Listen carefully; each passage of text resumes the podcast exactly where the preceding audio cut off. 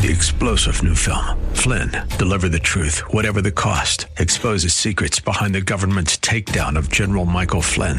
Flynn knew what the intel world had been up to. He ordered the first audit of the use of contractors. This set off alarm bells. He told the truth. He was the most dangerous person for Donald Trump to hire. They had to get rid of Flynn. Flynn, deliver the truth, whatever the cost. Available now. Watch it today. Go to salemnow.com. Salemnow.com. And then Mary and Joseph were married and they had other children. In fact, we are told some of their names in chapter 12 of Matthew's Gospel. We know that two of his half brothers became believers probably after his resurrection. James became one of the leaders of the church, one of the first leaders in Jerusalem, and Jude wrote a book of the New Testament that bears his name. Were you aware of all of that? Well, that's exactly what Pastor Leighton Sheely does on this broadcast every single day as he takes us verse by verse through various portions of the scripture. He's in the book of Matthew today, wrapping up a message in this special Christmas series. And with Christmas just around the corner, there is a lot going on this weekend at Church of the Highlands, plus Christmas Eve. There are two services. The details on all of that are on the website highlands.us. We'd love to see you on Sunday and Christmas Eve. Go to highlands.us and learn all the specifics. Here's Pastor Layton. Now, the name Jesus was very popular at that time because every mother wanted her child to be the Savior and hoped that that child would save them from the yoke of slavery to Rome. But the angel here said that Jesus had come to save us from something far more important, and that is to save his people from their sin. You see, sin is far more important because it's sin that separates us from God. And if that is not remedied, then that'll be our condition for all eternity. And that's why Jesus came to save us from our sin by giving his life as a ransom for many. Jesus came to save his people from their sin. His people is not limited to the descendants of Abraham through Isaac and Jacob and the 12 tribes, because Abraham, God said, would be a blessing to the entire world. Verse 22 All this took place to fulfill what the Lord had spoken by the prophet Behold, the virgin shall conceive and bear a son, and they shall call his name Emmanuel, which means God with us. Throughout his entire gospel, Matthew enjoys quoting and alluding to Old Testament passages to show how Jesus fulfilled them. And this is the first incidence of what may be described as Matthew's fulfillment description formula. Now, the formula occurs both in the Gospels of Matthew as well as the Gospel in John, but it occurs far more often in the Gospel of Matthew. And the exact construction varies somewhat, but the point of it is that it points to an event or something Jesus said and how that fulfills an Old Testament passage. In this case, it's fulfilling a passage uh, from the Lord through the prophet Isaiah. And so, what Matthew here is letting us know is that ultimately prophecy comes from the Lord through his chosen prophet. Now, the verse that's being quoted here is found in Isaiah 7:14, and some have suggested that Mary perhaps was not a virgin, and that this verse should have been translated not virgin, but young woman. There are two words translated virgin in, in the Hebrew language. One is Alma, the other is Betula. The word that is in the original uh, Isaiah 7:14 is the word Alma. And the fact that Alma means virgin is proven by the Septuagint. About 200 years before Jesus Christ came to earth, about 70 some odd scholars got together, Jewish scholars, in Alexandria, Egypt, and they translated the Old Testament from Hebrew into Greek, which was the language of the Roman Empire at the time.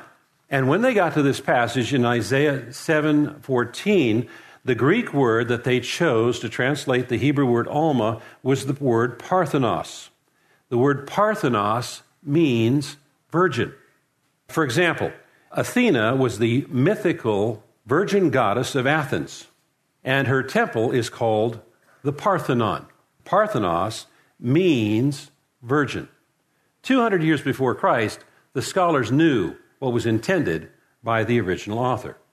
Verse 24 When Joseph woke from sleep, he did as the angel of the Lord commanded him. He took his wife, but knew her not until she had given birth to a son. And he called his name Jesus. And so when Joseph awoke, he was immediately obedient to the angel's directive, as was also the case in other occasions. And he went through the formal wedding process and, and took Mary home to live with him, perhaps with his extended family, as a married couple, except that it is very clear here that he had no union with her until she gave birth to a son. And so the delicate way that Matthew phrases the expression he knew or not was a, a common way of expressing abstinence in both Hebrew and Greek cultures and languages. So this abstinent ensured and confirmed that Jesus was indeed virgin born. This passage also contradicts a, a notion that some have that Mary lived in perpetual virginity. You'll notice the word until. You know what the word until means? Until. That's what it means. And, and God shows every word. This is God's word. God shows every word. And, and, and what it's saying is he abstained until the child was born. And then Mary and Joseph were married and they had other children. In fact, we are told some of their names in chapter 12 of Matthew's gospel. We know that two of his half brothers became believers probably after his resurrection. James became one of the leaders of the church, one of the first leaders in Jerusalem, and Jude wrote a book of the New Testament that bears his name. So in Luke's gospel, Luke focuses on Mary's obedience and her character, and in Matthew's gospel, uh, Matthew emphasizes Joseph's obedience and his character. And Joseph is really an example for us all because uh, he, he sets an example in the way he establishes priorities. He wants to maintain his righteousness in the sight of God and God's law. In fact, he even as a young man, in order to assure that, uh, is abstinent. But his obedience to the law is not legalistic because he also has compassion for Mary and her well being.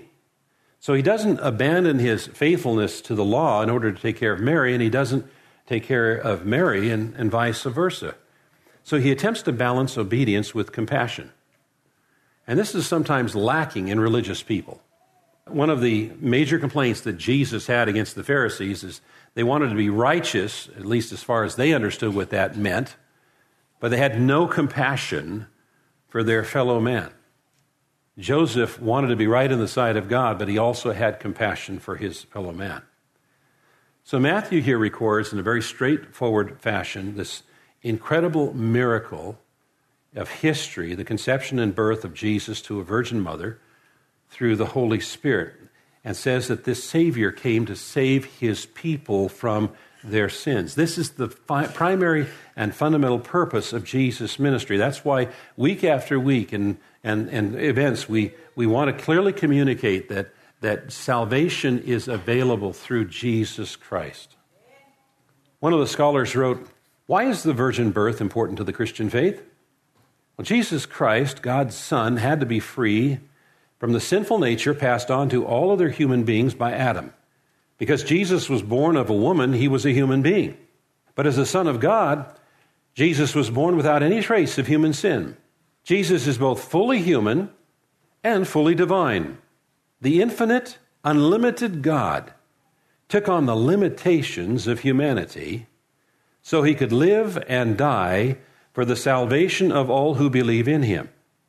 Because Jesus lived as a man, we know that he fully understands our experiences and struggles. And because he is God, he has the power and authority to deliver us from sin. Now, we can tell Jesus all of our thoughts and feelings and needs. He has been where we are now, and he has the ability to help. That's what Hebrews chapters 2 and 4 tell us about Christ. So the angel said that Jesus would save his people from their sin. And the question that each of us needs to ask and answer is Are we one of his people? That is the most important question to ask and answer. And perhaps we have someone among us today that wants to make this the day they ask Jesus to be their Savior and Lord. And if that's the case, I want to invite you, whoever you are, to join with me in a prayer.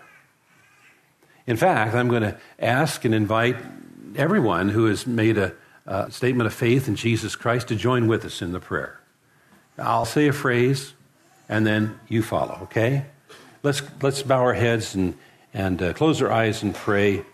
Dear Jesus, thank you for making me and loving me even when I've ignored you and gone my own way. I need you in my life, and I'm sorry for my sins. I ask you to forgive me. Thank you for dying on the cross for me. And please help me to understand it more. As much as I know how, I want to follow you from now on. Please come into my life and make me a new person inside. I accept your gift of salvation. Please help me to grow now as a Christian. In Jesus' name. Amen. Now, if you prayed that prayer in earnest, we have this assurance from the Word of God whoever calls upon the name of the Lord will be saved. And the way you know that you've prayed it in earnest and God has heard the prayer is that the Holy Spirit's going to come in and live in you and start changing you for the better. If you've made that decision today, I invite you to take a piece of paper, write your name and phone number on it, hand it to an usher because I'd like to follow up with you on your decision today and encourage you in your walk of faith. And if you have any questions about God, Jesus, salvation, the Bible, the church, this church, we have some wonderful people right across from the Visitor Hospitality Center that would love an opportunity to meet you and greet you and answer whatever questions you might have. Let's pray. Lord, we thank you for your word and that it is very, very clear on everything that's important. It was through this virgin birth that Jesus Christ was conceived, and that makes him special. The only one of his type in the entire history of the world. God incarnate in the flesh. Thank you for joining us on this Friday as we've shared another edition of Study Verse by Verse. Our teacher is Pastor Leighton Sheely. He's the senior pastor at Church of the Highlands in San Bruno, and this is a daily broadcast heard Monday through Friday at this same time here on this radio station. More information about us can be found on the website highlands.us. And if you'd like to join us on Sunday or actually Saturday evening or Sunday morning and Sunday evening, well, you can find the details about the service times on our website again, highlands.us. And there are two special Christmas Eve services. The first is at 6 o'clock and the second at 8 p.m. And if you do visit, make sure you let us know that you listen to the broadcast. I'm Mike Trout. Have a great weekend and come back on Monday for more from Pastor Leighton Sheely as he opens the Word of God and we study verse by verse.